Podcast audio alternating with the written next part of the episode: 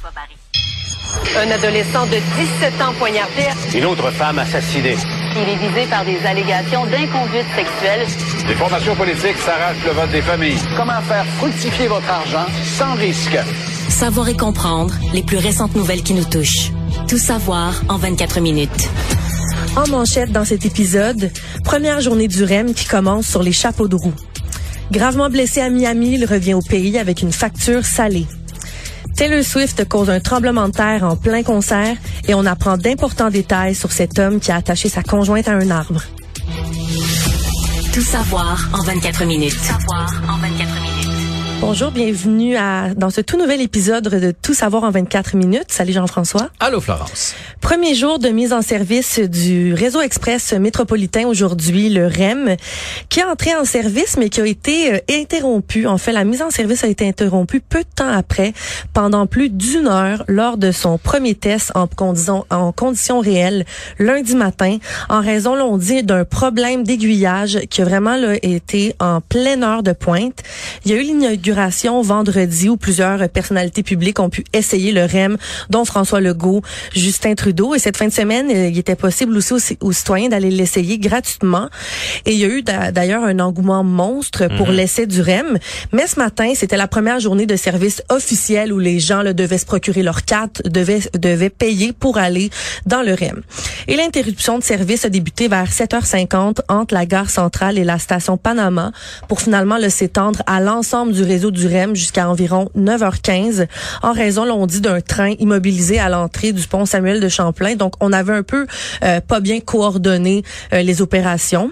Et les usagers ont été pris de court, ce qui a entraîné l'attente, la confusion, parce que euh, les autobus qui partaient de la rive sud, en fait, étaient dirigés vers le REM. Donc, on n'a pas...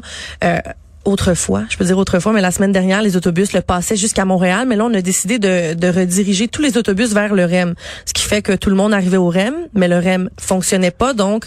euh, Les anciens circuits sont sont plus fonctionnels. Euh, ceux qui avaient l'habitude de voyager en autobus, maintenant c'est terminé. On peut plus faire euh, Montréal, euh, Longueuil, mettons, euh, Brossard, Montréal en autobus. là. Ben, il en reste des circuits. Il y en a plus maintenant, même sur la rive sud, parce que ces conducteurs-là.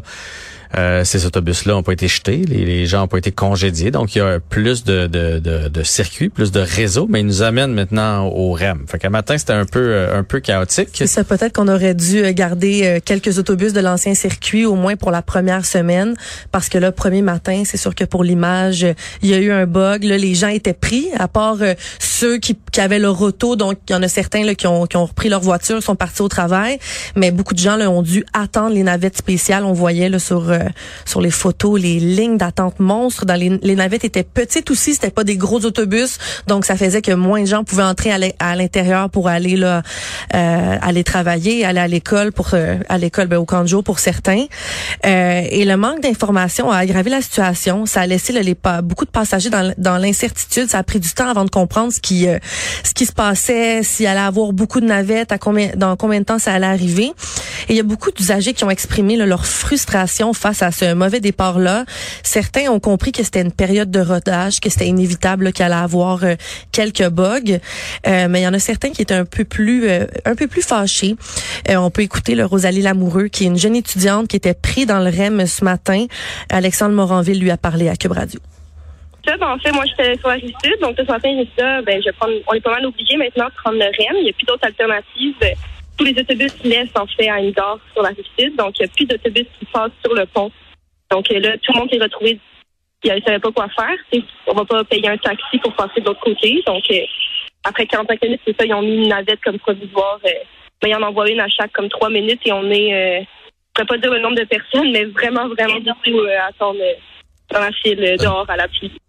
Donc, c'est sûr que ça soulève beaucoup de questions, mais si on se fie au métro de Montréal, qui a vraiment beaucoup, beaucoup de bugs ces temps-ci, c'est un peu inévitable euh, qu'il y, qu'il y ait des petits problèmes ce matin. Mais Jean-François, je suis curieuse de savoir, est-ce que tu penses que ça va enlever la, la confiance des gens envers euh, le, le REM, qui avait eu une belle lancée là, dans les derniers jours, mais c'est sûr que, penses-tu que ça ternit un peu l'image? C'est sûr que ça ternit l'image, puis il y a des gens qui vont rester avec cette impression-là. Mais je pense que la majorité des gens sont capables de comprendre que c'était inévitable, même si ça fait plusieurs plusieurs fois qu'on utilise ce mot-là. Je pense qu'il n'y en a pas d'autres. On savait que ça allait arriver. Puis on, je peux même vous prédire que d'ici euh, à la rentrée scolaire en septembre, il va probablement avoir d'autres pépins sur le REM. C'est, je veux dire, c'est nouveau. Euh, il y a beaucoup de choses à comprendre euh, de ça. il, y a des fermetures dans le métro à chaque semaine. Là, fait qu'il va en avoir pour le REM. Puis là, là c'est juste quelques tronçons. Imagine quand il va être partout mm-hmm. sur l'île de Montréal. C'est sûr qu'il va en arriver d'autres. Mais oui, c'est un très mauvais départ. On aurait souhaité que ça arrive, mettons, après dix jours d'utilisation, un premier pépin. Tout le monde aurait dit c'est normal. Mm-hmm. C'est que là, les yeux de, la province ou, ou, presque étaient tournés vers le REM et ils flanchent la première journée. Fait que c'est sûr que c'est que c'est vraiment fâchant. Mais en même temps, comme le disait euh, Rosalie Lamoureux qu'on a entendu, euh, on a quand tu habites dans ce coin-là, là, t'as t'as plus le choix. Ils ont enlevé les autobus. Fait que t'es redirigé vers le REM. Mm-hmm. Fait que t'as beau dire, ben moi, je suis pas sûr que j'ai confiance au REM. Mais anyway, sinon, ça te prend une voiture. T'as pas le fait choix. Que, fait que t'as pas même le choix. Fait que les gens, les gens vont le prendre. Ils vont se rendre compte que de façon, tu sais, l'important, c'est d'avoir mm-hmm. une bonne moyenne au bâton, là. Puis c'est ça qui va redonner confiance. On va souhaiter que le reste de la semaine, euh, ça aille mieux dans l'heure de pointe. Ben, c'est exactement, là, tu sais, dans un monde mm. idéal, mettons un bon euh, 10 jours, 10 à 10 jours à 2 semaines, là, sans pépins, ça ferait du bien. Une autre nouvelle en lien avec le transport collectif au Québec, des travaux préparatoires pour le prolongement de la ligne bleue du métro de Montréal vont débuter officiellement la semaine prochaine au coin du boulevard Langelier et de la rue Jean-Talon à Saint-Léonard. La Société de transport de Montréal a confirmé que ces travaux visent à relocaliser les réseaux techniques urbains, ce qui veut dire là, les, réseaux d'aqueduc, d'égouts, euh, les chaussées, les réseaux de, de télécommunications pour permettre l'excavation de la future station Langelier. Et tout ça pourrait prendre jusqu'à quatre mois. Et Jean-François, quand on parle de travaux comme ça pour euh, pour euh, un futur euh, une future station de métro, ça veut dire c'est certain plus de comptes, plus de chantiers, plus d'entraves. Va falloir être patient parce que ça va prendre vraiment quatre mois. Mais en même temps, le prolongement de la ligne bleue est, est attendu depuis très longtemps. Officiellement, on a, on a annoncé que la ligne bleue allait se prolonger en 2019, mais j'ai fait mes petites recherches, puis c'est dans les cartons depuis 1979. Hmm. C'est euh, c'est assez un peu un peu décourageant. On se dit enfin là, en 2023, on débutent les travaux. Mais le prolongement de la ligne bleue va servir en gros à desservir l'est de Montréal avec cinq nouvelles stations de métro depuis la station Saint-Michel qui devrait aller jusqu'à l'arrondissement Anjou. Et afin là, de minimiser l'impact sur les déplacements de tous ces travaux-là qui vont débuter, la STM dit qu'ils vont réaliser leurs travaux en plusieurs phases, principalement en journée, mais des entraves à la circulation vont être maintenues la nuit. Euh, mais ce qui a un peu irrité là, les gens dans leur première communication en lien avec le prolongement de la ligne bleue, c'est que plusieurs arrêts d'autobus sur les lignes 33, 141 et 372 vont être annulés ou, ou déplacés pendant cette période-là, mais c'est vraiment le mot annulé. Les gens se disent euh, attends, on annule des autobus? Déjà que euh, en période estivale, souvent il y en a il y en a moins. Euh, donc les travaux préparatoires devraient se poursuivre jusqu'à la fin de 2023 et la STM dit qu'il devrait pas avoir d'impact après quatre mois sur la circulation et les piétons, mais tout ça reste à voir et ça va vraiment être plus long là, que, que seulement quatre mois. Non, on veut pas on veut pas être cynique là, mais il y a des chances que, euh, ce soit plus long que quatre mois puis qu'il y ait quand même surtout quand on voit que c'est dans les cartons depuis 1979. Moi j'ai lu ça, j'ai été hmm. abasourdi. Euh, c'est assez incroyable. Là, en 2019, on l'a on a dit officiellement, on avait fait une grosse cérémonie euh, disant comme un peu l'inauguration du REM, disant c'est officiel, on prolonge la ligne bleue, on lance les appels d'offres.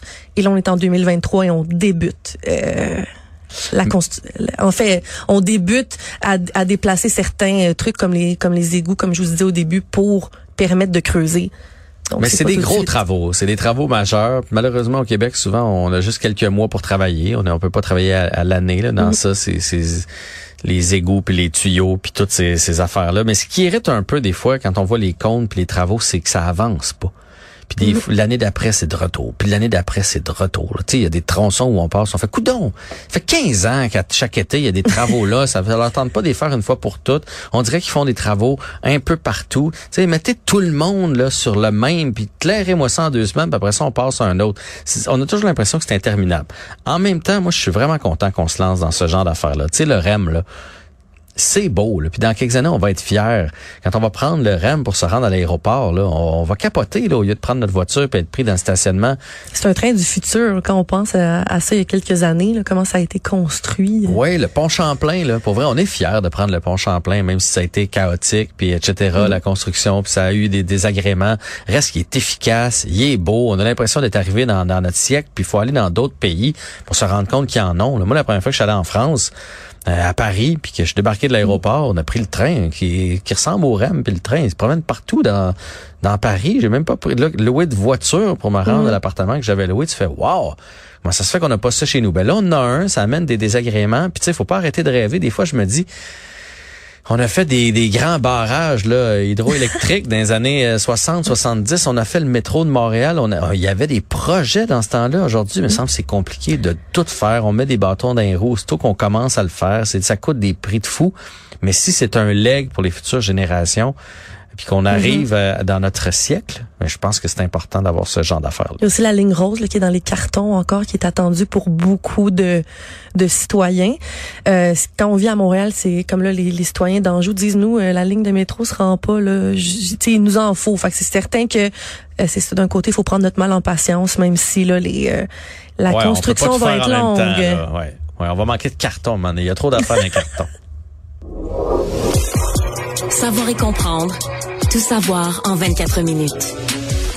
Histoire complètement hallucinante. Dans une mésaventure inattendue, le voyage entre amis d'Alexis Gagné, un jeune de 18 ans, à Miami s'est transformé en véritable drame après une chute de plus de 10 mètres dans l'espace entre deux ponts, dans une passerelle. Donc, euh, entre deux passerelles, il y avait un peu un, une genre de, un genre de trou. Euh, le jeune de 18 ans s'est retrouvé avec, est tombé, s'est retrouvé avec plusieurs os cassés et une facture médicale exorbitante de 50 000 dollars US. Donc, euh, en canadien, si vous faites la conversion, là, ça revient encore plus cher. L'accident s'est produit... 65, 70 000 canadiens. Facile. Et l'accident s'est produit euh, dans la nuit du 19 au 20 juillet. Juillet, mais Alexis n'a aucun souvenir des détails de cet de cet euh, incident-là après sa chute. Après avoir été conduit en ambulance à l'hôpital floridien Mémorial Régional, Alexis a appris que les assurances qu'il avait souscrites avant le voyage refusent de couvrir les frais. Euh, la, les assurances disent qu'il y avait un taux d'alcoolémie de 0,0 mg euh, en sol américain. 0,5 mg. Hey, je me suis trompée. Merci Jean-François. 0,0, ça fait pas beaucoup ça. 0,05, excusez-moi, milligrammes en sol américain, malgré que ce soit euh, légal ici. En nous, la limite est de 0,08 euh, avant de pouvoir conduire. Mais les assurances disent qu'aux États-Unis, c'est illégal avant 21 ans euh, de, de hmm. boire de l'alcool. Donc, eux, c'est illégal, mais du côté des assurances ici, on a été couvert en sol canadien. C'était légal. Donc, c'est là un peu que euh, les, les Alexis ses parents euh, comprennent pas trop. Les parents d'Alexis, qui se nomment Caroline et Danny Gagné, ont été confrontés à un troisième choc lorsque les assurances ont refusé de payer. Ils ont appris là, que, que leur enfant en fait avait tombé. Ensuite, ils ont appris euh, qu'il était vraiment là en risque de, de décéder. Finalement, son état s'est stabilisé. Là, ils ont appelé les assurances qui, qui, leur ont dit, ben non, la facture, nous, on va pas la payer. Ils ont immédiatement cherché de l'aide en contactant le, le, maire de leur ville, qui a, qui a ensuite sollicité l'aide de députés, dont le ministre de la Santé, Christian Dubé, qui a finalement dit le prendre le dossier en main. Entre, il a entrepris des démarches auprès de la compagnie d'assurance pour aider la famille découragée. Je vous laisse écouter un extrait d'une entrevue que les deux parents ont donnée à LCN c'était un troisième choc qu'on a eu parce que on a eu le choc du téléphone de Miami du médecin. Téléphone de vendredi aussi euh, qu'il faut descendre d'urgence à Miami pour euh, parce qu'Alexis était en état critique. Puis on a on a le troisième appel euh, le lundi que qui paye plus. Pouf. On vient d'entendre Danny Gagné, qui est le père d'Alexis.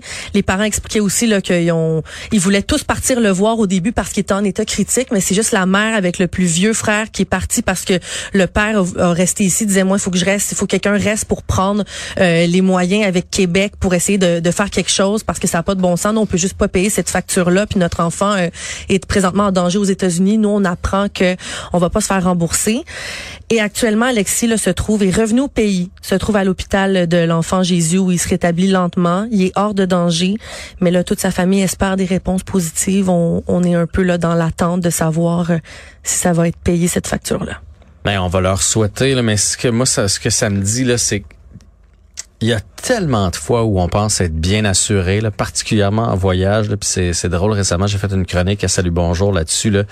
Il, il y a des petites clauses. Puis dites-vous que votre assureur, là, lui, il vous assure parce qu'il veut pas qu'il arrive à rien. Il se dit, il arrivera rien, je vais l'assurer. Puis s'il arrive de quoi, il va essayer de pas payer. Fait que vous êtes mieux de pas avoir une petite zone, euh, une petite zone grise là. Tu sais, j'apprenais même récemment que euh, tu pars en famille. Là, souvent, on met tout ça sur notre carte de crédit parce qu'on pense être assuré sur notre carte de crédit. Mais il y a une limite. Là.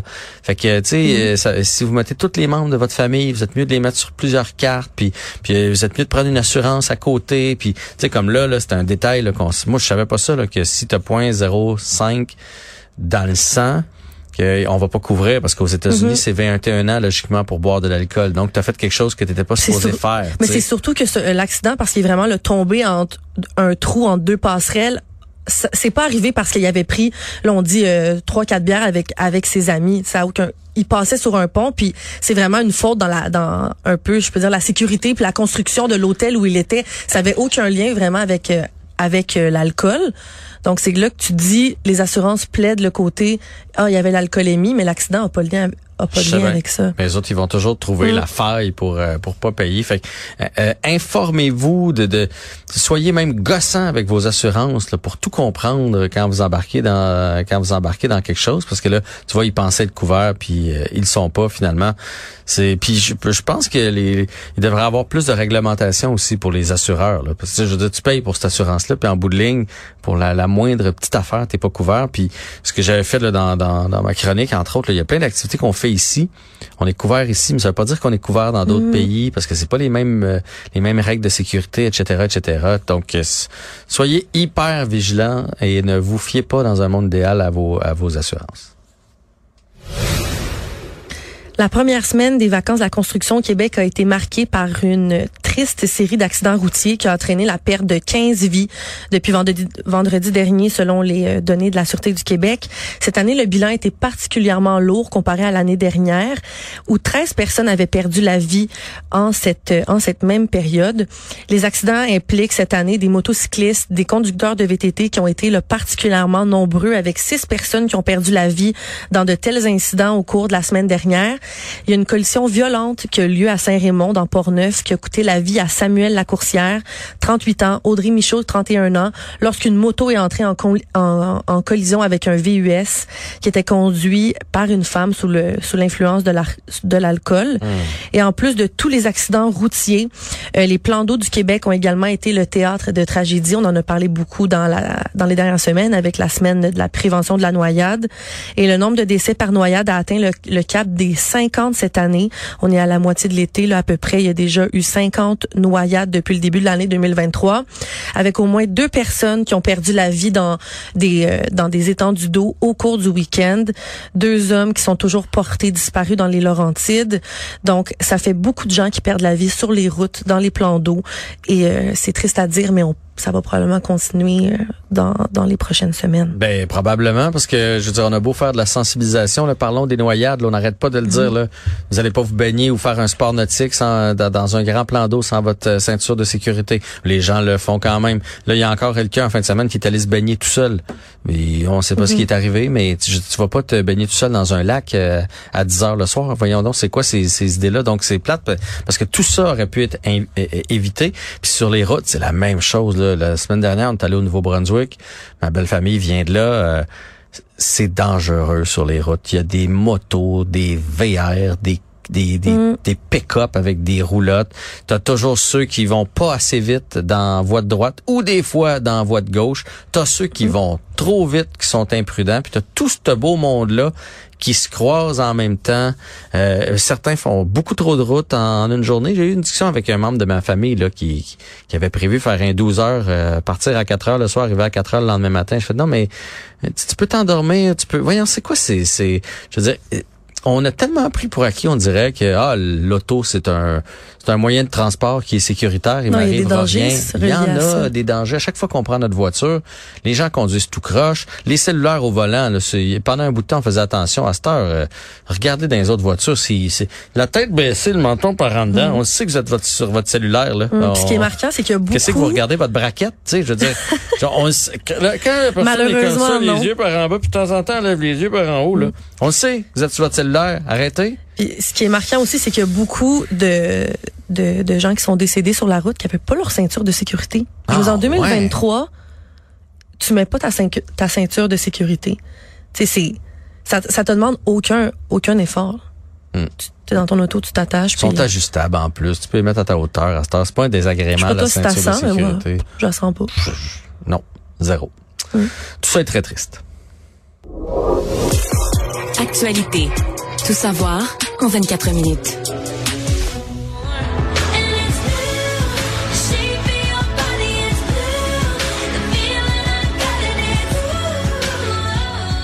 Ce que vous venez d'entendre, c'est ma chanson favorite vrai? de Taylor Swift, Cruel Summer. On parle encore de sa tournée mondiale de Eras Tour, en fait la tournée mondiale de Taylor Swift, qui revient encore dans l'actualité parce que lors de deux de ses concerts consécutifs au stade Lumen Field à Seattle, la foule de 70 000 fans a créé un événement sismique étonnant, sismique comme tremblement de terre. Un tremblement de terre carrément a eu lieu de magnitude 2.3 sur l'échelle de Richter, euh, qui a été enregistré pendant les deux spectacles de Taylor Swift. De terre provoqué par euh, le bruit, en fait, des par le bruit des fans mixé au système là, de sonorisation a provoqué carrément un tremblement de terre. Et c'est la sismologue Jackie Kaplan Auerbach qui a découvert cette, cette activité sismique là qui était vraiment inhabituelle et l'a comparé là, au célèbre au célèbre Beast Quake, un tremblement de terre qui était précédemment le survenu en 2011 lors d'un match de football américain euh, dans la même ville à Seattle. Et là, là on le qualifie de Swift Quake pour Taylor Swift, comme on l'appelle en ce moment, a été encore plus pris- plus puissant que le Beast Quake euh, qui était arrivé en 2011, euh, avec une activité le plus forte, plus longue, qui le rend historique. Et c'est quand même assez spécial de savoir là, que beaucoup de fans qui crient dans un dans un gros stade, le Taylor Swift joue dans des gros stades aux États-Unis Ah ouais. ouverts, vraiment comme des stades de football, mélangés En fait, avec la sonorisation. C'est un stade de football euh, qui a été là mélangé avec le système de, de sonorisation qui a vraiment créé là, un tremblement de terre. Donc c'est un événement historique. La, la tournée de Taylor Swift à chaque semaine, il euh, trouve euh, trouve une façon de revenir dans l'actualité. Des fois c'était c'est Justin Trudeau qui l'interpelle pour pas venir au Canada. Là c'est un tremblement de terre. Mais les deux euh, fois, c'est à Seattle. Est-ce qu'il y a un lien avec la ville de Seattle? Est-ce qu'il y a un lien avec le territoire, le, le sol euh, là-bas? Ou c'est juste parce qu'on a pris les mesures à Seattle? L'histoire le dit pas. Mais hein, non, parce l'histoire le dit Parce pas. que peut-être qu'il y a un show à Cincinnati ou à, ou à Montréal ou euh, Oshéaga qui s'en vient pourrait Oshéaga. créer un, tremblement de terre Pourrait le créer aussi. Là, on- Et les gens de Saint-Lambert seront pas contents. Imagine en plus du bruit, s'il faut que ça bouge dans leurs armoires. Oh là là. Peut-être. J'ai j'ai cherché un peu, mais on le dit pas. Là, la sismologue euh, dit vraiment que c'est elle qui a découvert ça, mais ça le dit pas si c'est parce que c'est à Seattle ou si, euh, ben en fait, c'est à Seattle ou si parce qu'il y a, il y a quelque chose avec Hmm. le C'est sol. peut-être partout. À chaque fois qu'il y a un gros show avec 70 000 personnes, il y a C'est sûrement ça. des gens qui vont se pencher là-dessus et faire d'autres études. C'est certain pour qu'on trouve une façon là, que la tournée revienne encore dans l'actualité. J'espère toujours moi qu'elle va faire son petit tour au Canada. J'ai encore le cœur brisé de savoir euh, qu'elle sera pas là. J'aimerais bien ça qu'elle vienne créer un petit tremblement de terre euh, au Canada, mais bon, ça va être à voir. Je, sais, je vous ai entendu dire là euh, entre les recherchistes ici euh, que vous étiez prête à débourser euh, une rondelette de somme pour aller la voir dans, aux États-Unis si jamais elle venait pas ici. Pas aux États-Unis, peut-être à Vancouver, parce que là, si elle vient au Canada, est-ce qu'elle va venir à Montréal? La question se pose parce que euh, si on se fie à où elle va ailleurs dans le monde, elle va par exemple quatre fois à Paris. Euh, donc, euh, est-ce qu'elle va venir à Montréal? Il faudrait vraiment être chanceux. D'après moi, ce serait à Toronto ou à Vancouver. Mais oui, la gang de recherchistes ici, on serait, on serait prêt à dépenser une grande somme pour aller là. Ah, vous faites tellement un bon travail. Je suis certain que Cube, euh, avec les patrons qui sont à l'écoute, vont pouvoir euh, vous trouver des billets pour pas cher. Tu viendras avec nous? Bah ouais. Bah ouais. Je l'aime bien, Taylor Swift. Ouais, ouais. Ça va dépendre combien ça coûte, tout ça. Florence Lamoureux, euh, très bien joué. C'était tout savoir en 24 minutes.